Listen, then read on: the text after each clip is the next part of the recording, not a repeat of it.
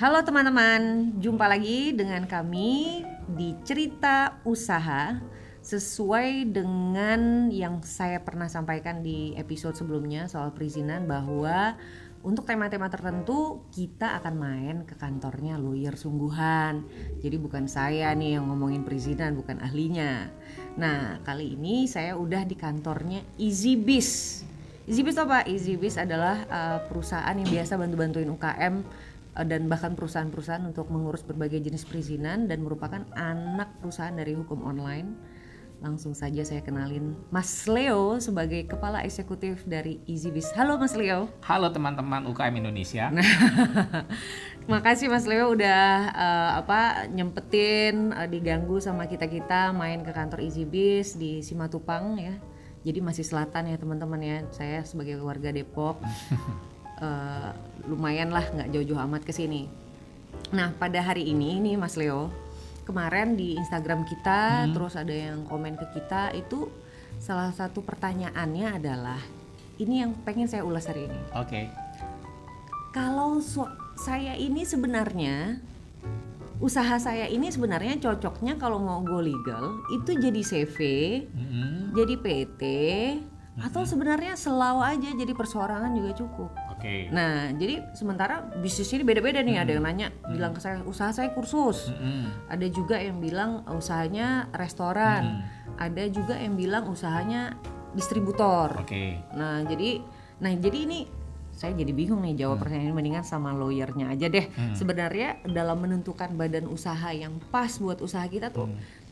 Elemen apa aja nih pertama. Okay. Namun sebelum membahas elemennya apa, mungkin bisa Mas Leo bantu nih bedanya C V, firma, koperasi, atau P T, atau perseorangan tuh apa sih positif negatifnya antara masing-masing option ini Mas? Okay. Gitu. Silakan Mas. Saya, saya sambil ya, nyeruput kopi. Ya. Silakan. Jadi saya ya. sambil nyeruput kopi loh teman-teman. Oke. Okay. Jadi memang di Indonesia di, ada uh, tiga, kalau di, dikelompokkan secara garis besar ada tiga uh, bentuk perusahaan. Mm-mm. Yang pertama perusahaan perorangan. Yang kedua badan usaha. Badan usaha itu yang e, mungkin teman-teman kenalnya ada C V atau persekutuan komanditer, ada firma, ada persekutuan perdata. Kemudian yang ketiga adalah badan hukum. Badan hukum itu P T dan koperasi. Nah, kita e, coba untuk ngelihat satu-satu ya, yeah, Mbak ya, yeah, yeah. mulai dari persoalan perusahaan perorangan nih. Ya. Nah, e, ini yang menarik sebenarnya perusahaan perorangan. Karena yang pertama perusahaan perorangan itu nggak ada aturannya di Indonesia, gak jadi nggak ada aturannya. Dia ada karena praktek-prakteknya aja.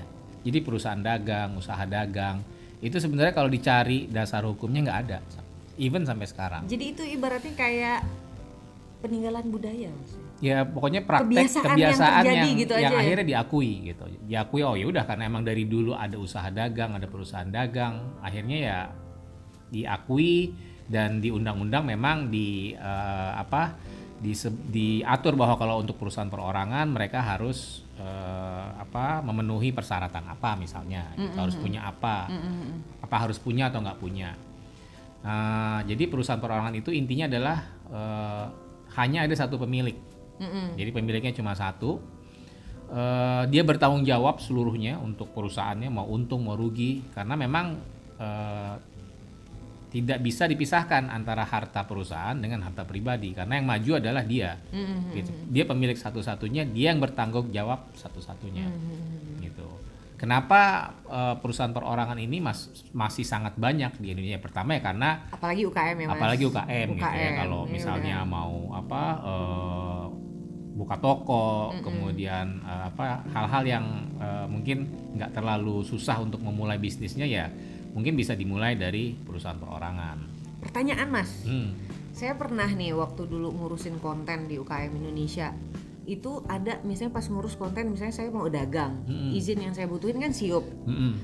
Nah terus ada siup perseorangan. Oke. Okay. Nah saya tuh bingung kalau misalnya kita jadi badan usaha, pendirian badan usaha kan saya harus menghadap akta notaris dulu, eh ke notaris dulu, hmm. mendirikan hmm. akta pendirian. Hmm. Nah kalau saya tuh bisnisnya milih cuma perseorangan, hmm. apakah saya juga harus e, menghadap notaris untuk menyatakan bahwa e, usaha kaos merek Dewi Blings hmm. ini Dewi Blings itu hmm. nama andai-andai ya teman-teman. Hmm. Uh, itu punya saya. Apakah okay. juga harus menghadap notaris? Oke, okay, jadi aturannya begini. Memang hmm. uh, S I U P kan surat izin usaha perdagangan. Hmm. Memang di Undang-Undang Perdagangan dibilang semua yang melakukan kegiatan usaha perdagangan harus memiliki izin yang dikeluarkan oleh uh, dalam hal ini Kemendag ya.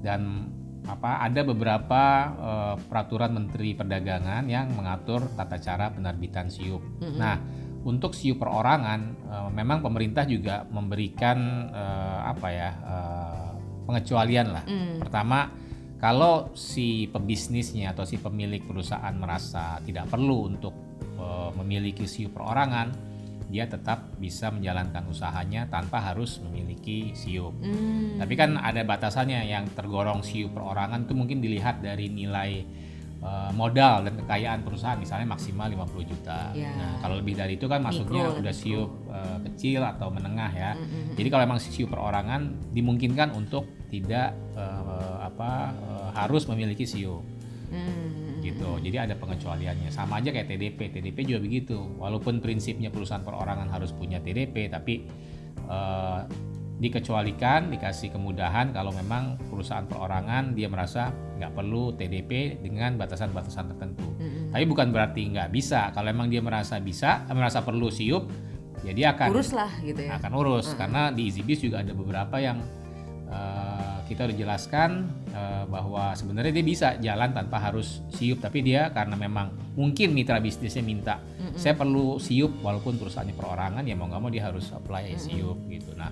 Cuma uh, satu hal lagi yang perlu uh, kita mungkin uh, share di sini, walaupun dia apply S I U P nggak otomatis uh, harus memiliki akte, tapi memang sebaiknya perlu akte. Hmm. Kenapa sih perlu akte even untuk perusahaan perorangan? Hmm. Karena itu untuk lebih memberi kepastian sih, artinya eh, gimana kita bisa bilang bahwa kita punya perusahaan perorangan namanya P D Maju Jaya kalau itu nggak didukung oleh akte, hmm. gitu ya.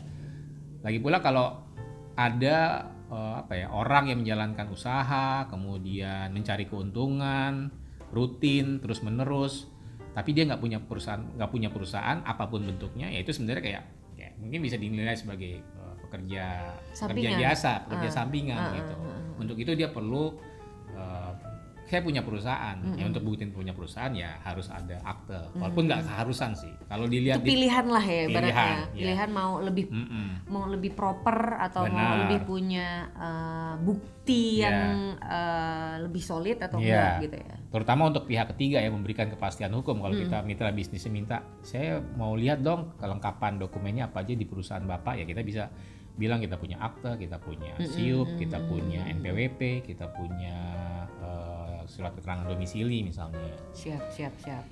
Oke, itu tadi perseorangan Mas. Mm-mm. Oke. Okay. Kekurangannya Mas, dia seratus persen punya satu orang. Iya. Terus... berarti dia ketergantungan sama orang itu, gitu hmm. kan. Kalau bisnis kan kita nggak tahu nih uh, apa uh, kalau bagus ya perusahaannya berkembang, tapi kalau jelek ya otomatis apa harta kekayaan si siapa si pemiliknya juga hmm. juga akan digunakan untuk menutup uh, kerugian gitu. Kemudian kan juga apa kalau misalnya pemiliknya meninggal atau pindah hmm. ke mana gitu ya, udah bisnisnya udah nggak bisa selesai, nggak bisa continue gitu loh. Oke, okay, oke. Okay. Tapi memang ya reali, dalam realitas ini juga apa sangat banyak yang memilih untuk mendirikan perusahaan perorangan terlebih dahulu. Dan ingat bahwa perusahaan perorangan bukan berarti nggak bisa didukung dengan legalitas usaha, tetap mm-hmm. bisa didukung oleh legalitas usaha. Jadi nggak bisa kita bilang perusahaan perorangan artinya suka-suka saya untuk jalanin bisnisnya, nggak nggak nggak begitu juga, tetap bisa punya S I U P, bisa punya akte uh, pendirian, mm-hmm. bisa punya uh, keterangan domisili, mm-hmm. izin usaha, semuanya bisa. Oke. Okay. Uh, kalau berikutnya apa Mas? Setelah persoalan kita bahas ada uh, badan usaha. Badan usaha. Ya, uh, itu uh, contohnya C V persekutuan komanditer, firma, persekutuan perdata. Jadi uh, intinya kalau persoalan perorangan kan cuma satu nih, mm-hmm. pemiliknya. Jadi ya pendirinya dia, pengelolanya dia. Nah, mm. kalau kalau masuk ke badan usaha itu uh, udah lebih dari uh, satu orang, jadi minimal dua orang, mm-hmm. gitu ya. Dan mereka sepakat untuk uh, mendirikan perusahaan Ya, karena ini namanya badan usaha bukan badan hukum, ya opsinya ada. Jadi bisa itu persekutuan perdata, firma, atau persekutuan komanditer. Ada tiga opsi. Ada tiga ya? opsi ya.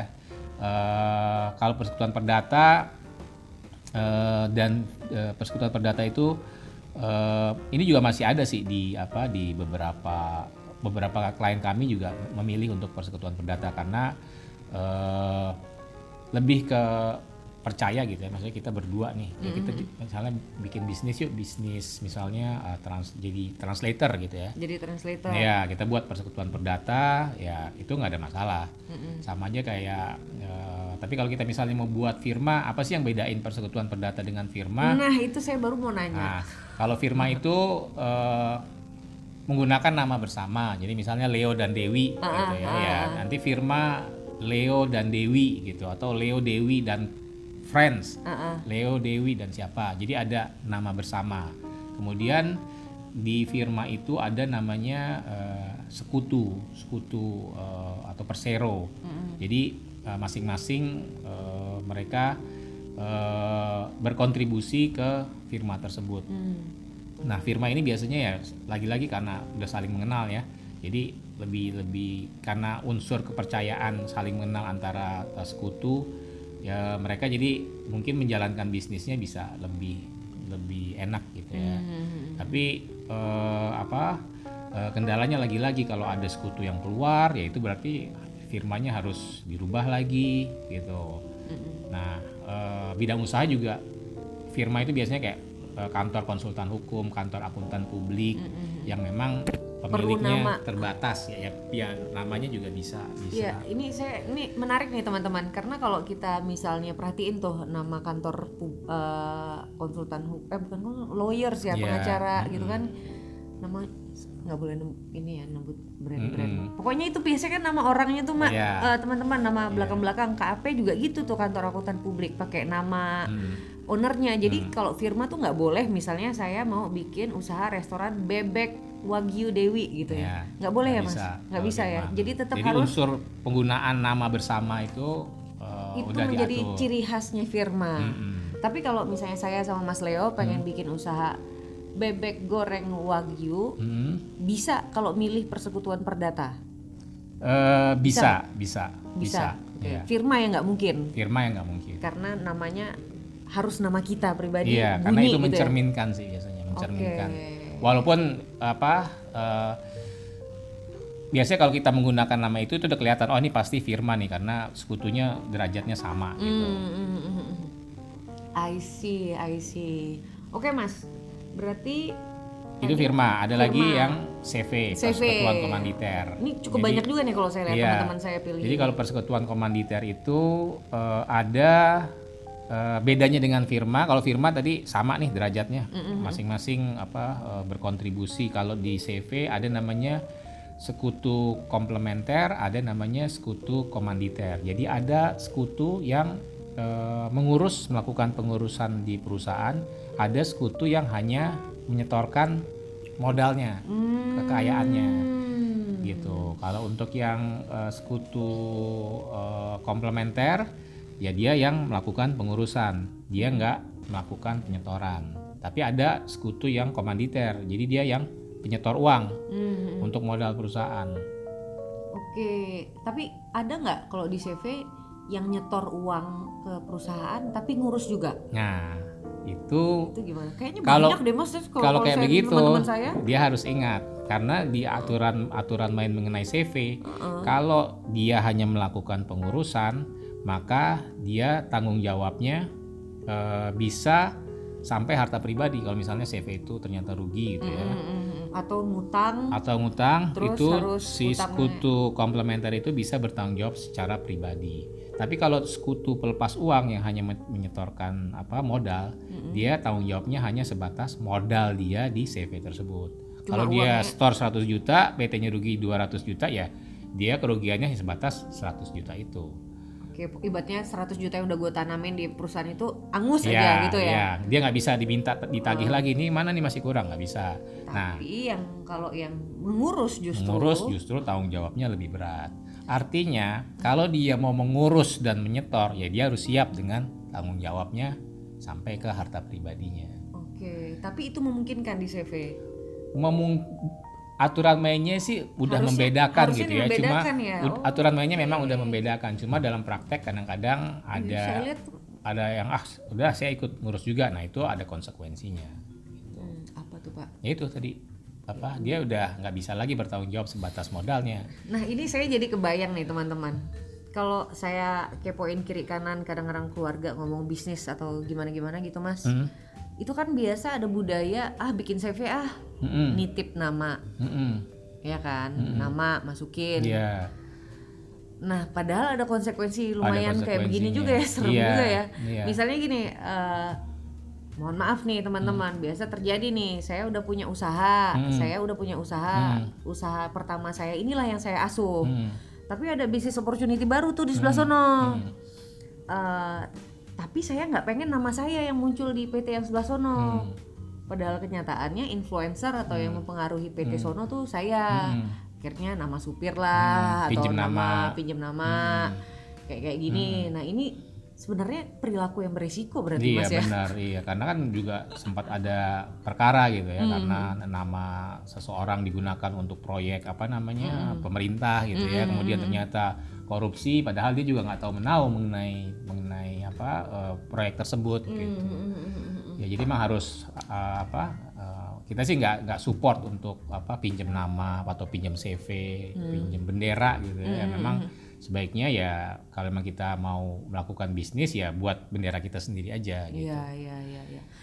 Saya punya kekepoan lain, Mas. Hmm. Kalau saya lihat ke website-website beberapa uh, konsultan perizinan, hmm. kenapa ngurus C V itu selalu lebih murah daripada P T? Uh, kemungkinan ya karena kan baik uh, perusahaan perorangan. Jadi akhirnya intuisi orang tuh kayaknya C V aja deh dulu gitu loh. Uh, itu memerlukan uh, akta notaris ya. Hmm. Nah perbedaannya kalau untuk P T eh, akta notarisnya itu harus mendapat pengesahan dari eh, Kementerian Hukum dan H A M. Hmm. Nanti akan keluar S K-nya. Nah hmm. biayanya itu ada P N B P-nya itu jelas lebih mahal dibandingkan hmm. proses pendirian C V. Oh. Kalau C V nggak ada eh, belum nggak perlu pengesahan. Uh, hanya mendaftarkan ya aturan yang terbaru S K T ya yang terbaru S K T, ya surat keterangan iya. terdaftar mm-hmm. saya dapat juga tuh. Jadi biaya notarisnya biasanya memang berbeda antara C V dan P T. Saya soal S K T terbaru tuh dapat informasi dari mitra government kita. Hmm.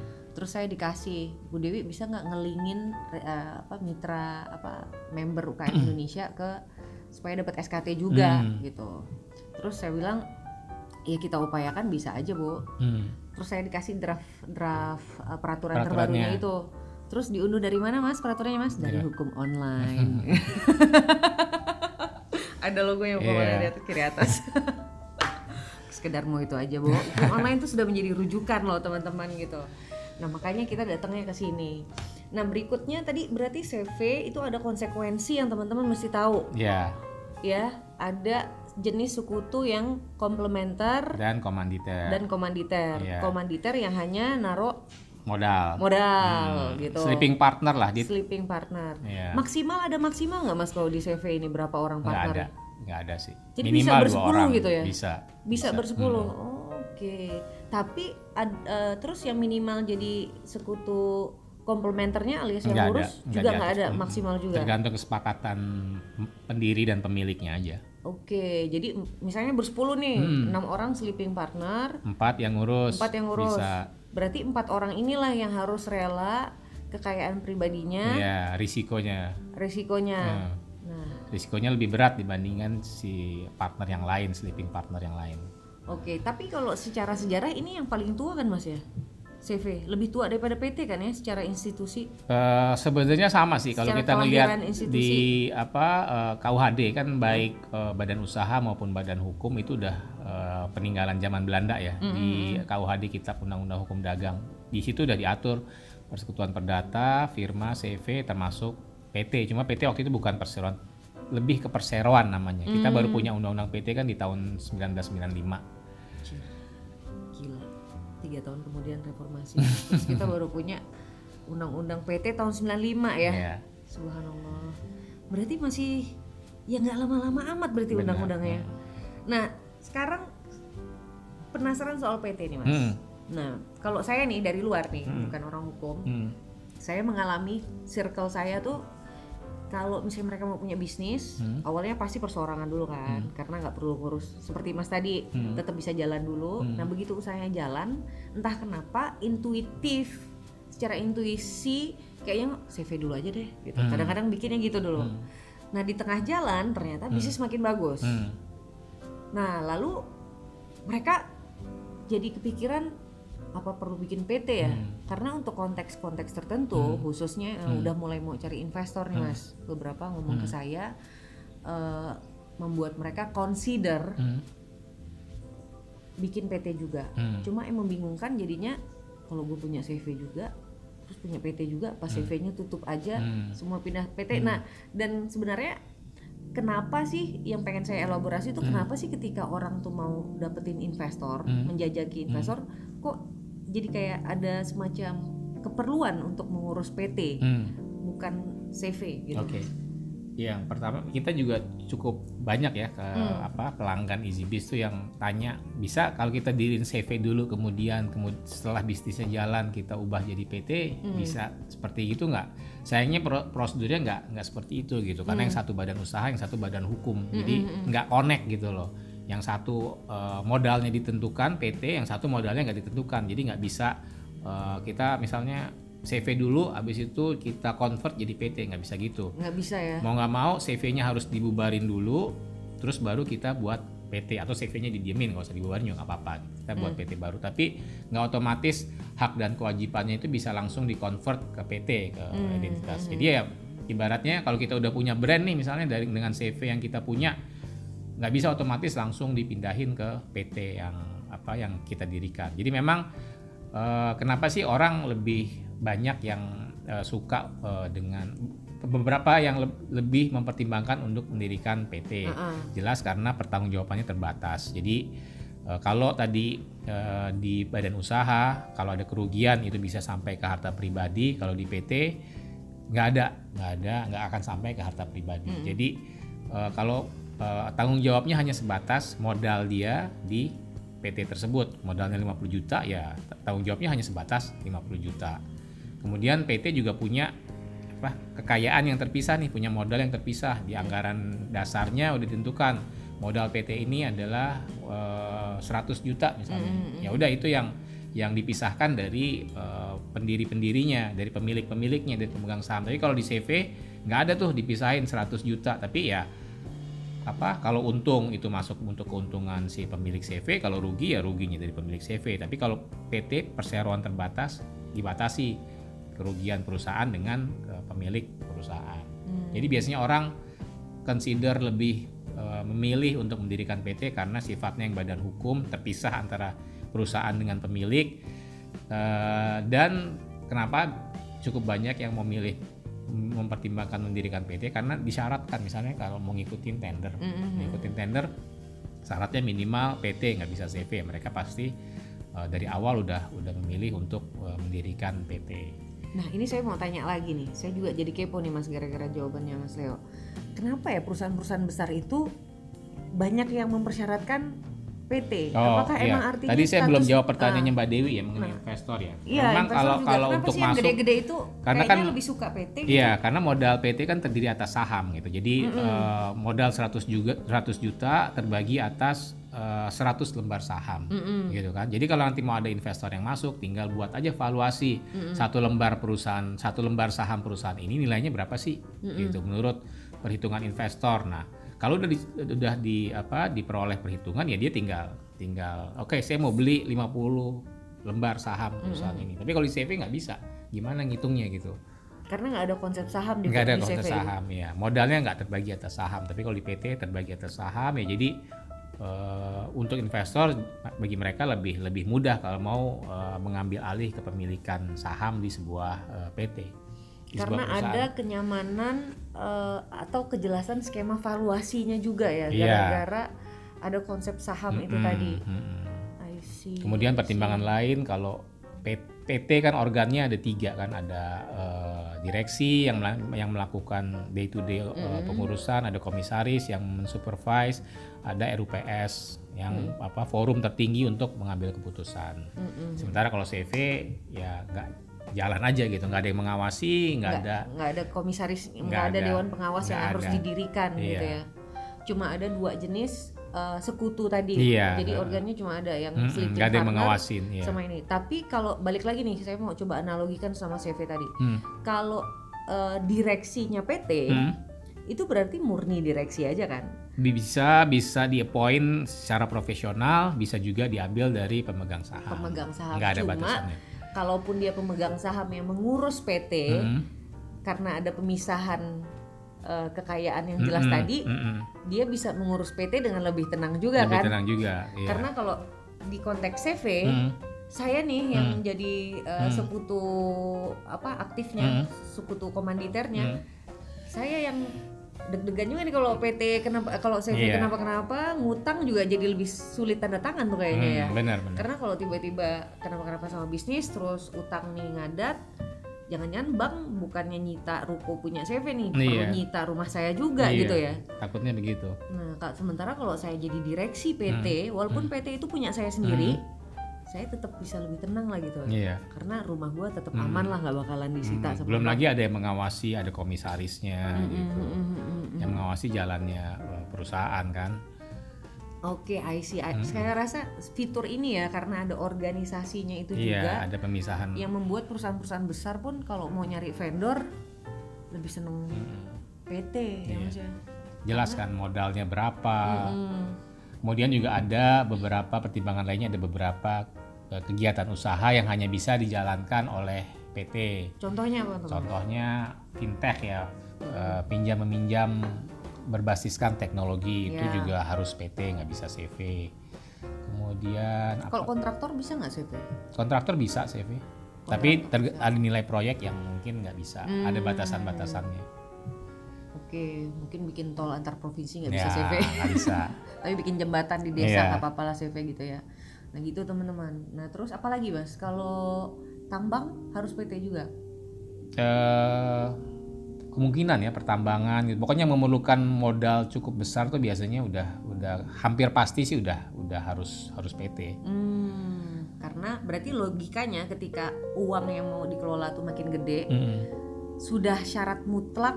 Harus dikelola yeah. di bawah payung badan usaha badan hukum yang punya organ yeah, apa struktur organisasi yang hmm. jelas tadi ada dewan pengawasnya hmm. ada ininya dan macam-macamnya. Oke oke oke itu teman-teman. Jadi bedanya perseorangan terus ada badan, badan usaha. usaha badan usaha itu ada tiga jenis hmm. ada persekutuan perdata firma dan persekutuan komanditer. Betul. Lalu ada badan hukum. P T. Yang baru kita bahas P T. Iya. Satunya lagi tadi Mas ada nyebut koperasi. Koperasi. Nah, hmm. koperasi gimana nih Mas?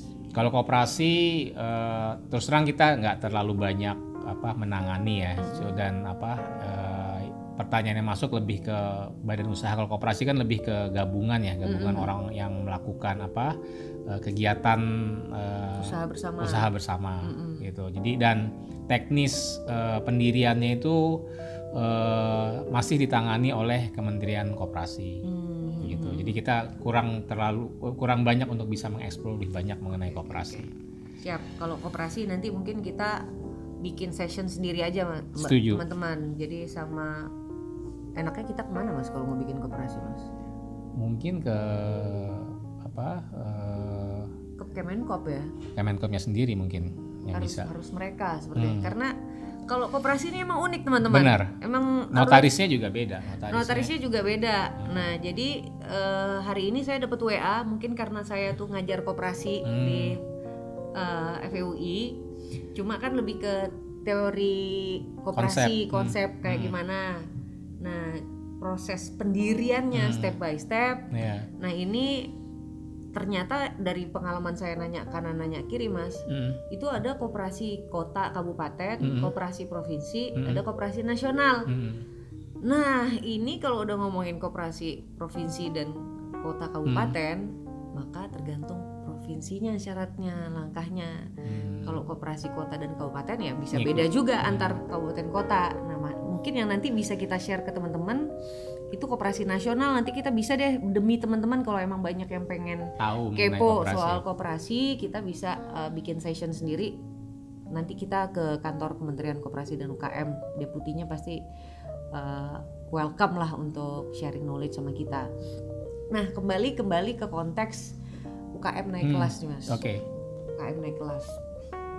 Kapan saat terbaik di mana mereka itu harus mulai berpikir kayaknya udah deh, ini udah saatnya deh, gue emang harus rapiin perizinan sama legalitas gue nih. Hmm. Apakah dari awal dia udah harus uh, apa ngurus hmm. atau atau ada pertanda apa sih yang bikin kita tuh yakin ya nih gue urus deh gitu? Hmm. Ya mungkin pertimbangan utamanya adalah uh, kalau kita punya perusahaan tuh biasanya uh, membuat kita untuk apa uh,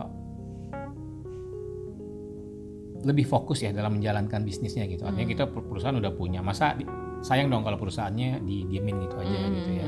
Jadi kalau kita sih memang melihatnya ada ada pergeseran dari kalau orang sebelumnya kan mereka yang penting bisnis jalan dulu deh, nanti perusahaannya perizinannya belakangan. Tapi hmm. sekarang mindsetnya kayaknya udah bergeser. Artinya orang coba dari awal udah uh, comply dengan uh, perizinannya gitu. Karena mereka tahu bahwa perizinan itu bukan hanya sekedar uh, untuk uh, menunjang bisnis mereka, tapi juga bagian dari pengembangan bisnis mereka. Artinya gini, kalau perusahaan dari awal udah punya uh, apa benderanya jelas ya, mm-hmm. bentuknya jelas, apakah itu perseorangan, mm-hmm. badan usaha atau badan hukum, mm-hmm. izinnya juga jelas, dia mm-hmm. bisa melakukan kegiatan usaha di bidang apa, Uh, siapa yang mengurusnya jelas, itu sebenarnya nambah valuasi buat dia juga gitu. Mm. Jadi ini perusahaan kalaupun nanti apa di, uh, diajak kerjasama mm. gitu ya, itu udah udah punya punya modal gitu, rapi mm. nih dari segi pendirian maupun perizinan, urut-urutannya jelas mm. gitu. Jadi bukan setelah ada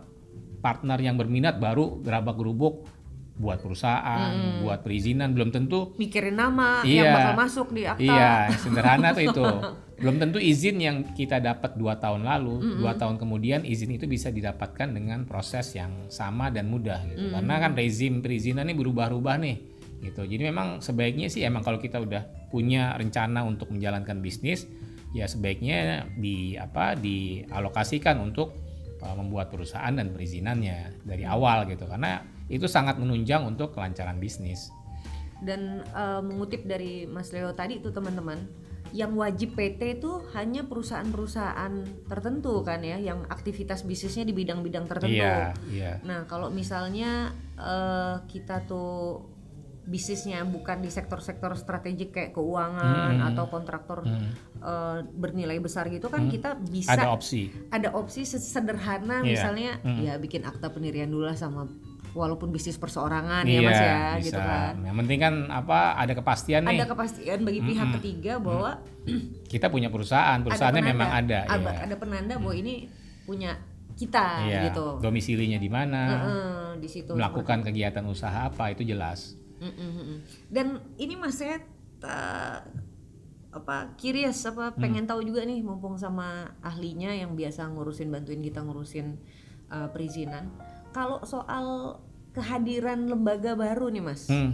yang uh, di pemerintah pusat hmm. o s s dot go dot i d yeah. kalau nggak salah. Hmm. Nah ini biar teman-teman yang dengerin tuh bisa dapat gambaran yang lebih jelas soal seberapa ribet sih kalau gue hmm. mau ngurus hmm. izin sendiri hmm. gitu. Okay. Nah kalau itu boleh di-share juga nggak Mas? Oke, okay, jadi memang O S S ini uh, apa kita nyebutnya revolusi gitu ya, revolusi hmm. perizinan gitu karena yang tadinya dilakukan terpisah uh, antar instansi sekarang semuanya disatukan. Kalau dulu misalnya ngurus uh, siup misalnya ada yang di uh, kecamatan, ada yang di wali kota gitu. Tapi kalau di O S S semuanya ada ke beberapa kantor lah intinya. Ke beberapa kantor oh, gitu. Sekarang oh. kan terintegrasi. Mm-mm. Jadi baik itu perusahaan perorangan, perusahaan mikro, kecil, menengah, lokal, asing, itu semuanya kalau mereka mau mengajukan izin usaha ya harus melalui O S S. Hmm. Cuma memang O S S masih uh, dalam tahap, tahap penyempurnaan gitu ya. Hmm. Dan penyempurnaan menurut kita sih udah udah lumayan bagus gitu. Jadi uh, jelas improvementnya dari dari waktu ke waktu. Dan memang harusnya ini bisa dimanfaatkan oleh uh, teman-teman yang uh, ingin mengurus uh, izin usahanya. Karena tadi saya bilang perorangan bisa lewat O S S, badan hukum apalagi.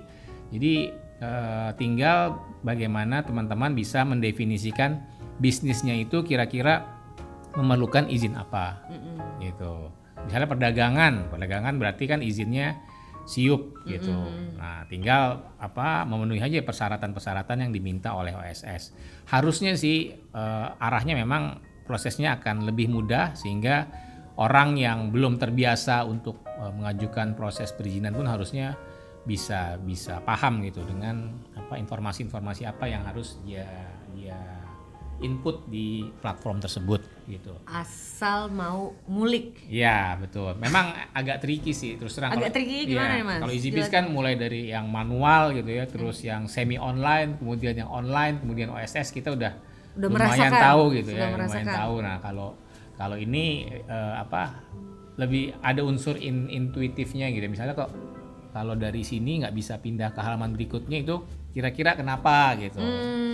Atau kalau apa ada kolom-kolom kalau kita nggak isi atau kita nggak tahu kok apa nggak bisa maju masuk ke tahap berikutnya hmm. gitu? Misalnya ternyata oh kolomnya itu harus diisi angka nol gitu, nggak oh. boleh didiemin. Oh, nah kalau dari blank. situ kan ya kan nggak nggak nggak ada informasinya gitu. Bahwa hmm. harus kalau angka gitu kita nggak tahu nih isinya gimana, kita kita skip. Itu nggak bisa, harus diisi nol. Oh, sip, sip, sip, sip. Banyak intuisi-intuisi lah, oh ini kayaknya masalahnya di sini. Yang penting ngulik aja lah teman-teman, Benar. namanya juga sistem baru iya. dan masih dalam proses uh, apa, penyempurnaan. penyempurnaan. Tapi hmm. at least by by niat, iya. by niat ini udah niat baik hmm. banget ya Mas ya. Dari Agustus sampai sekarang uh-huh. ini berarti udah enam, hampir enam bulan lah ya. Hmm. Baru enam bulan lah hmm. undang-undang P T itu di tahun sembilan puluh lima. Maksudnya. Uh, jadi tapi secara niat pemerintah untuk mempermudah sih perlu kita uh, yeah. support lah. Tadi disebut sama Mas Leo revolusi. Yeah. Revolusi. Nah revolusi. Nah hmm. saya mau nanya lagi nih Mas, kalau misalnya um, apa namanya terkait ngurus pakai O S S hmm? sama pakai walaupun udah ada O S S hmm? kan kita masih bisa kan hmm-hmm. ngurus perizinan pakai cara lama di masing-masing kantor pelayanan perizinan terpadu di masing-masing yeah, kota ya. Yeah. Masih bisa kan ya Mas ya? Masih bisa. Kalau Jakarta ya, kalau Jakarta masih bisa. Jadi ada dua ada beberapa sistem yang masih yang apa yang masih berjalan, ada JakEvo, mm-hmm. ada O S S juga. Oke, jadi hmm. dua-duanya masih masih melayani. masih melayani. Artinya yang JakEvo juga masih melayani untuk pengurusan perizinan usaha. Oke. Ada bedanya nggak sih Mas? Emang lebih cepat mana nih kalau kita Jadi kalau saya runutin nih, hmm. misalnya saya langsung ambil contoh hmm. yang P T aja hmm. ya, yang paling hmm. apa, yang paling bonafide hmm. lah, yang hmm. trusted lah oleh banyak pihak. Hmm. Jadi kalau saya mau mendirikan P T, urutannya kan pertama saya ke akta notaris, hmm. ke notaris, yeah. mendirikan akta. Yeah. Di situ saya harus menyampaikan siapa direktur, hmm. siapa hmm. Uh, komisaris, hmm. siapa nama pemodal juga, hmm. beserta komposisi komposisi sahamnya. Hmm. Nah. Dah, begitu keluar nih akta notaris saya, siapa yang yang minta pengesahan? Notarisnya dong ya, bukan kita ya. Iya, yeah, harus notaris. Jadi kita ke satu kantor doang nih berarti, mm-hmm, ke kantor notaris. notaris yeah. Outputnya adalah uh, akta dan S K. Akta dan S K. S K. Mm-hmm. Nah, setelah output ini dua keluar, saya harus tahap berikutnya langsung N P W P. Bisa ke O S S. N P W P dulu. Oh, N P W P, mm-hmm. N P W P belum bisa didapat dari O S S. Kalau di peraturannya sih bisa ya, mm-hmm. harusnya bisa, tapi sampai sekarang kayaknya belum berjalan sistemnya. Oke. Okay, nah, jadi N P W P itu masih ada N P W P dualisme. N P W P atas nama perusahaan. N P W P perusahaan. Mm-hmm. Ada yang bisa didapat ketika kita melakukan apa proses uh, di A H U administrasi umum untuk uh, dapetin S K pendirian P T kita, mm-hmm. itu otomatis dapat N P W P. Mm-hmm. Tapi itu kadang-kadang dapat, kadang-kadang enggak gitu. Jadi arahnya sih pasti akan akan didapatkannya di tahapan A H U itu, cuma belum konsisten antara oh, yang okay. bisa di generate dari itu, ada yang masih dilakukan secara manual hmm. gitu. Tapi katakanlah A H U bisa selesai, bisa di tahap A H U, di tahap A H U kita bisa dapat akta, S K dan N P W P. Hmm. Itu udah cukup untuk maju ke proses perizinan. Oke. Okay. Mau lewat JakEvo bisa, mau lewat O S S bisa.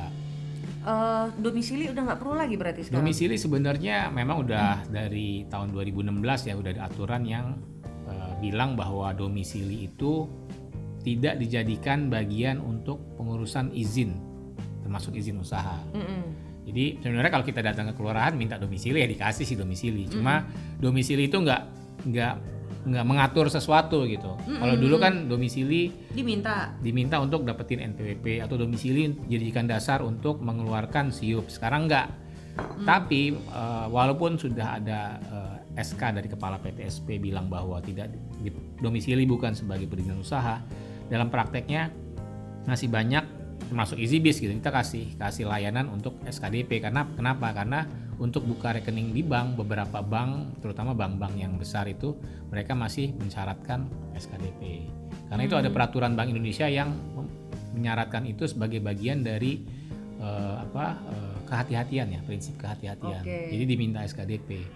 Tapi untuk izin usaha boleh dibilang eh, memang udah nggak ada persyaratan S K D P lagi.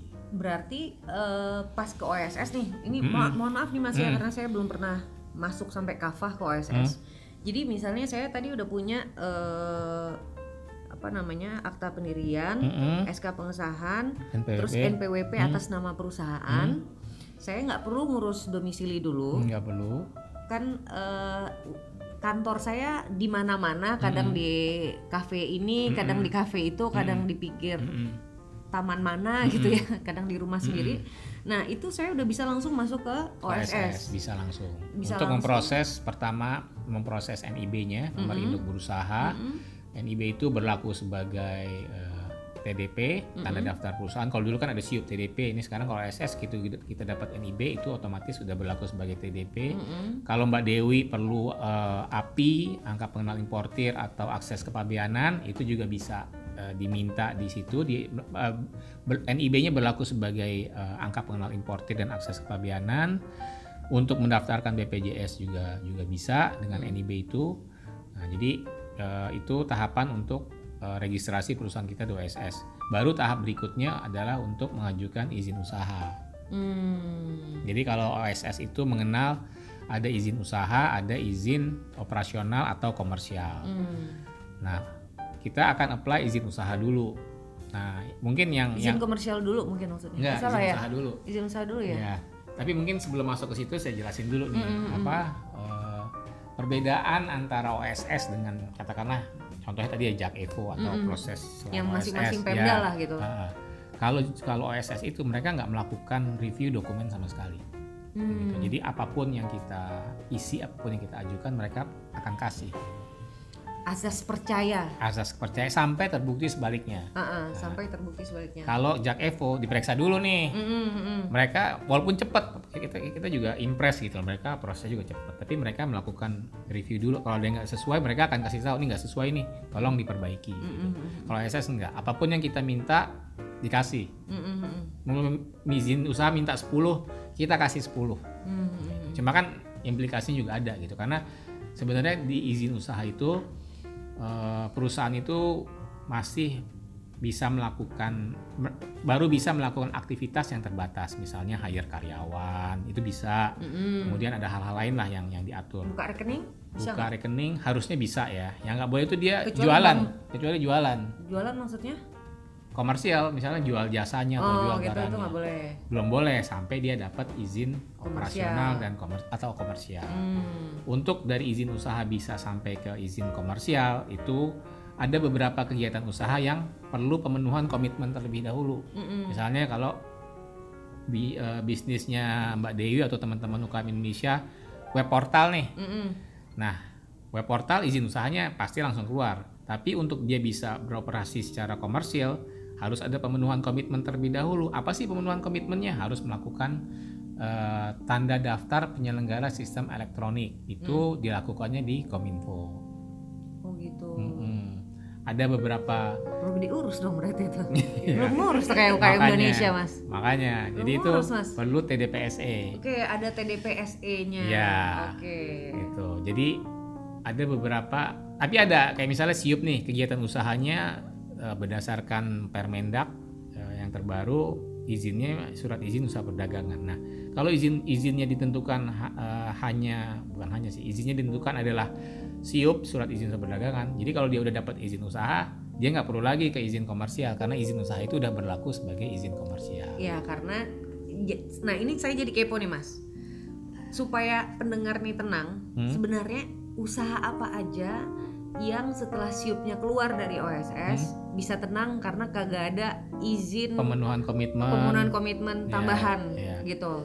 Misalnya eh, biasa U K M ini kan banyak punya warung Mas. Hmm. Itu siup cukup dong.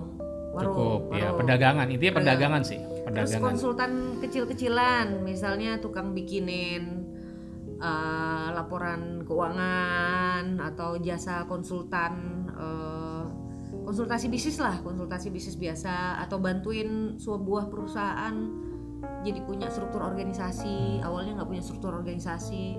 Pokoknya kalau dia nanti bisa dilihat Permendag ya, nanti Permendagnya nanti kita coba uh, ada dikasih tahu Permendag berapa. Kalau ada kegiatan usahanya di situ berarti dia termasuk kan perdagangan itu kan bukan hanya perdagangan barang, barang. Tapi perdagangan jasa. Uh-uh. Ya. Jadi kalau memang masuk ke situ ke kode itu ya otomatis dia nggak perlu lagi izin komersial. Karena ini menenangkan loh kalau ternyata kita Bener. ada di list daftar siup Bener. aja cukup gitu cukup, kan ya. Iya. Waduh, tapi saya baru biasanya tahu sih nih. Apa untuk izin T D P S saya baru tahu ya. nih saya nih. Nah, kayak misalnya kalau apa teman-teman U K M bidang usahanya itu buka restoran. Ah, nah, restoran ini juga banyak. Restoran beda lagi nih, dia nggak bisa masuk siup. Nggak bisa ya? Nggak bisa. Dia uh, apa izinnya tanda tanda daftar usaha pariwisata. Restoran. Ya. ya. Nah, pemenuhan komitmennya itu sertifikasi. Like hygiene itu ya? Ya, like hygiene. Dari tahu nih gue waktu bikin konten U K M Indonesia nih dulu yeah. pernah syaratnya dapetin T A D U P itu salah satunya adalah sertifikat layak hygiene restoran. Yeah. Tapi saya ngintip-ngintip restoran saya lihat ya kagak ada tuh yang nempel itu. Kayak saya semenjak ngurusin mm-hmm. konten itu tuh Mas saya pernah kepoin restoran-restoran kan mm-hmm. karena di peraturan Kementerian Kesehatan tentang sertifikat layak hygiene restoran itu mm-hmm. ada kata-kata yang mengatakan sertifikat ini harus dipajang di tempat yang terlihat, terlihat hmm. oleh konsumen. Nah berarti kan paling nggak di depan kasir, di samping kasir, belakang kasir gitu-gitu hmm. kan. Saya ke restoran yang gede-gede pada nggak ada tuh sertifikat itu. Namanya juga Indonesia, yeah, apa-apa lah. Mungkin masih. apa orientasi pelanggannya mungkin masih masih belum belum uh, merasa butuh untuk sertifikat. Tapi sertifikat itu sertifikat like hygiene itu sebenarnya achievement gitu ya kalau mm-hmm. bagi sebuah restoran gitu ya. Kalau sampai dapat itu kalau bisa gitu dapat ya. Itu kan berarti mm-hmm. dia emang comply dengan persyaratan higienis mm-hmm. dan lain-lain. Oke, restoran berarti ada tambahan. Ada. Kalau bikin craft, bikin kan U K M banyak juga nih, bikin selendang, batik, baju, atau bikin baju konveksi ini banyak juga nih Mas. Nah, ini ada nggak izin tambahannya nih kalau, kalau membuat membuat ya membuat atau menghasilkan sesuatu mm-hmm. itu kan masuknya ke kalau di, di kita ya masuknya ke industri. Mm-hmm. Industri itu persyaratannya beda lagi. Beda memperdagangkan dengan dengan memproduksi membuat. membuat gitu. Berarti otomatis teman-teman kalau membuat artinya bukan siup ya? Bukan siup. Izin usaha industri.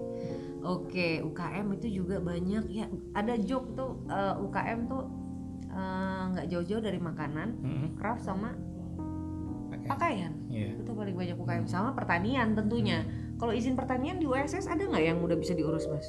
Harusnya sih ada ya. Seputar. Semua semua perizinan, semua apa mata rantai perizinan tuh udah ada semua di O S S. Mm. Oh ya, kecuali ada beberapa batasannya yang nggak bisa dilakukan oleh O S S. Yang pertama perbankan, keuangan itu tetap melalui harus melalui O J K. Hmm. Terus yang berkaitan dengan uh, pertambangan dan energi ya, migas ya, itu tetap harus di E S D M. Oh, Oke, okay. Selainnya yeah. mau ngurusin ikan, mau ngurusin pertanian ada di O S S. Yeah. Nah jadi teman-teman kita bisa kepoin itu dan hmm. ikutin aja flow-nya. Benar. Yang dan setiap ada guide message, guide message kecil-kecil di bawah kotak itu dibaca yeah. gitu ya, diperhatikan. Yeah. Kalau enggak nanti enggak mau next, enggak mau lanjut, enggak mau apa. Nah, terus pastiin N P W P. Oh, oke. Okay. Iya apa? Uh, ya karena pemerintah kan juga lagi apa sangat strict ya untuk masalah perpajakan. Jadi dia mau kalau orang mau mendirikan perusahaan tuh urusan perpajakannya juga juga beres gitu. Jadi hmm. make sure uh, orang-orang yang ada di akte perusahaan gitu ya, urusan N P W P-nya beres. Betul. Laporan pajaknya, S P T tahunan dan lain-lain, kan itu sangat memudahkan untuk proses berikutnya. Tapi kalau perusahaannya baru juga didirikan nggak perlu ada S P T tahunan dong? Pendirinya, pemiliknya. Oh, oh jadi nama-nama yang ada di akte itu direksi, komisaris, pendiri itu harus clear N P W P-nya, eh, pajaknya. Diminta diupload di O S S? Nggak diupload sih, uh, diupload iya, cuma di O S S itu udah bisa mengenali ke database pajak. Oh gitu, jadi hmm. kalau teman-teman berarti kalau kita mendirikan perusahaan, hmm.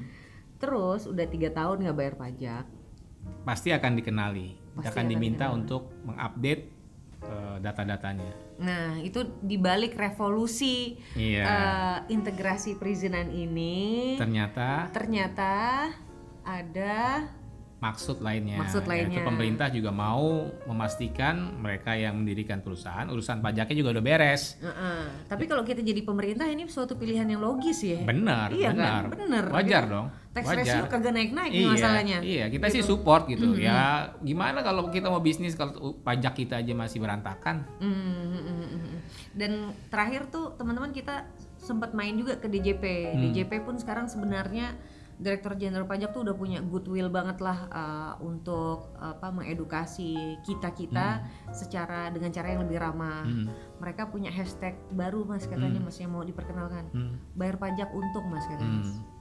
Nah, maksudnya apa? Karena gini, nanti lo kalau pas mau gara-gara bayar pajak segini, nanti kalau ikut tender uh, nominal X jadi bisa hmm. gitu loh. Karena dengan bukti kita membayar, kan orang ngeproksi untung kita berapa bener. Kan dari kita bayar bener. Pajak berapa kan hmm. setuju misal. banget setuju banget ya Mas yeah. Nah, karena itu. Kita juga sempat ngobrol sama salah satu pelanggan kita ya sekitar dua minggu lalu mm-hmm.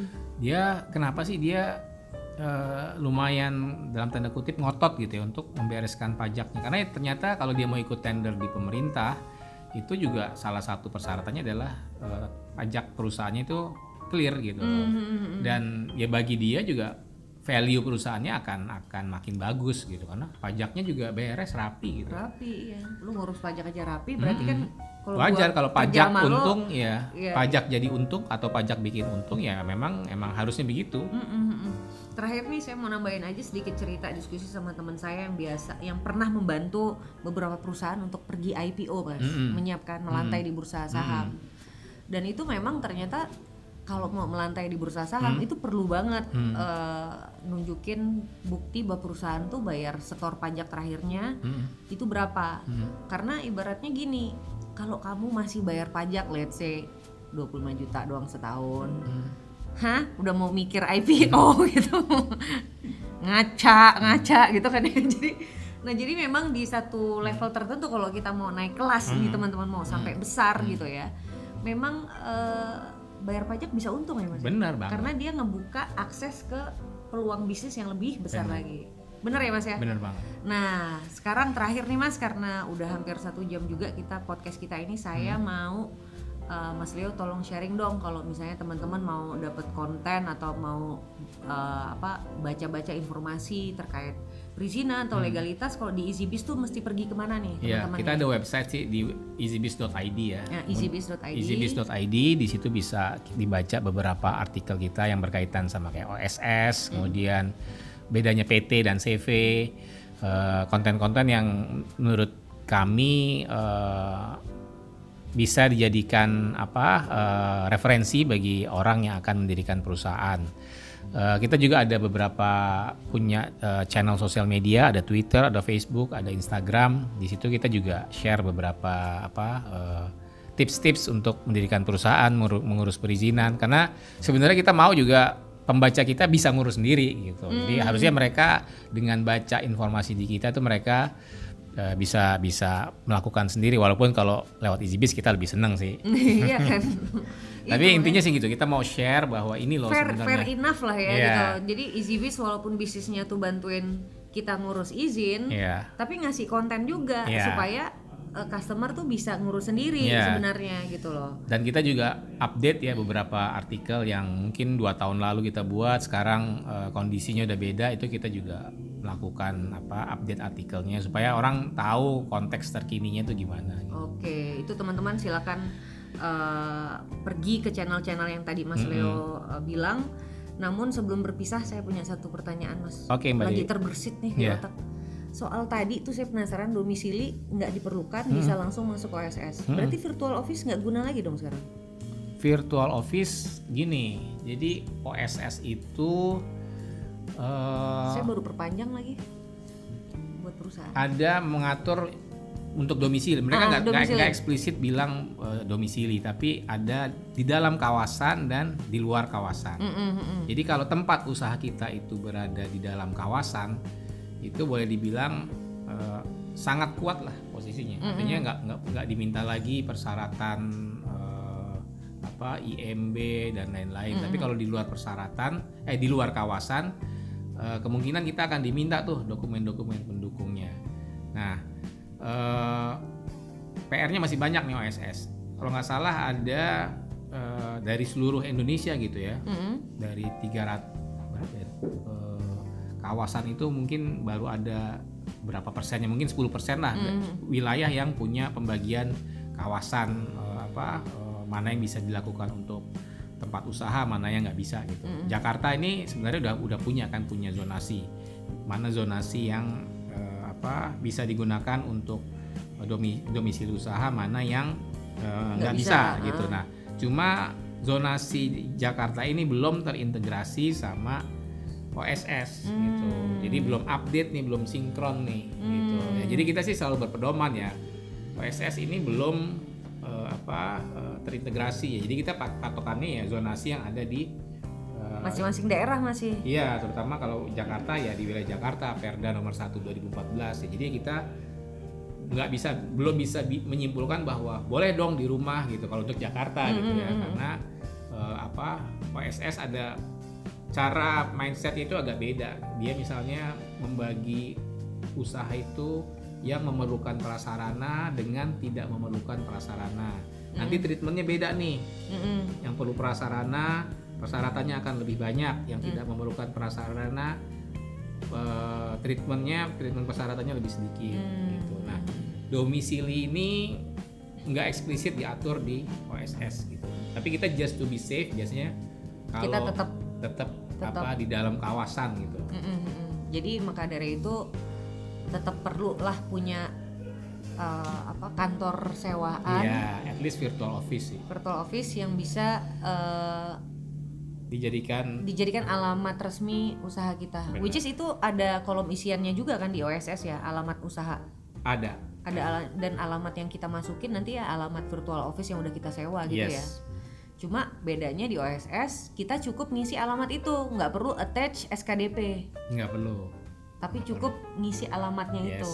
Oke. Okay. Jadi kayak misalnya nih bisnisnya Mbak Dewi atau teman-teman mm-hmm. uh, U K M Indonesia itu bisa kerja dari mana aja nih, dari kafe gitu ya, dari coffee shop. Mm-hmm. Ya udah berarti kenyataannya kan, kayak gitu sebenarnya. Banyaknya kan kayak begitu kan sekarang. Ter- Jadi kerjanya. Itu masuknya di uh, Uh, usaha yang tidak memerlukan prasarana gitu. uh, uh, uh, uh, uh. Jadi ya harusnya treatment persyaratannya akan lebih sedikit dibandingkan usaha yang perlu pabrik, perlu mm-hmm. gudang atau kayak ada marketplace yang punya gudang sendiri ya, gitu ya, itu kan ya. Perlu bangun hmm, itu perlu disupport dengan dokumen-dokumen lain ya. Real estate. Tapi kayak konsultasi am- manajemen, perdagangan, eceran, perdagangan periklanan pusat, yang bikinin iklan, ngurusin ini sekarang ya. Juga banyak profesi ini Mas, ngurusin konten sosmednya U K M. Hmm. Nah itu kan dia kerjanya di kafe, di kantin, iya. bener-bener gitu orangnya. Hmm. Gak perlu kantor kan? Gak perlu kantor. Bangun tapi, pagi belum mandi udah bisa kerja. Iya. Coffee shop kan banyak nih sekarang uh-uh. di Jakarta. Nah jadi uh, tapi tetap untuk ngisi kolom O S S itu iya. kan alamat yang hmm. kita mesti isi alamat yang benar. Iya. Maka dari itu kalau masukin alamat rumah sendiri nggak hmm. bisa, bisa karena itu peruntukannya bukan tempat usaha kalau untuk Jakarta. Kalo tapi untuk kalau Jakarta. Untuk di luar Jakarta kalau memang dia belum ada apa uh, R D T R uh-uh. ya berarti ya harusnya bisa harusnya bisa gitu. Depok ya misalnya uh-uh. harusnya bisa ya, kalau tapi, belum ada R D T R. Tapi saya merasakan tuh waktu ngedampingin beberapa U K M dan startup bikin usaha, walaupun di kotanya hmm. tuh boleh alamat rumah hmm. entah kenapa ngerasa nah alamatnya komplek hmm. uh, nama perumahan gitu kelihatan gitu ya, kok rasanya kayak ih kok nggak asik sih gitu, kayak kayak kurang meyakinkan gitu.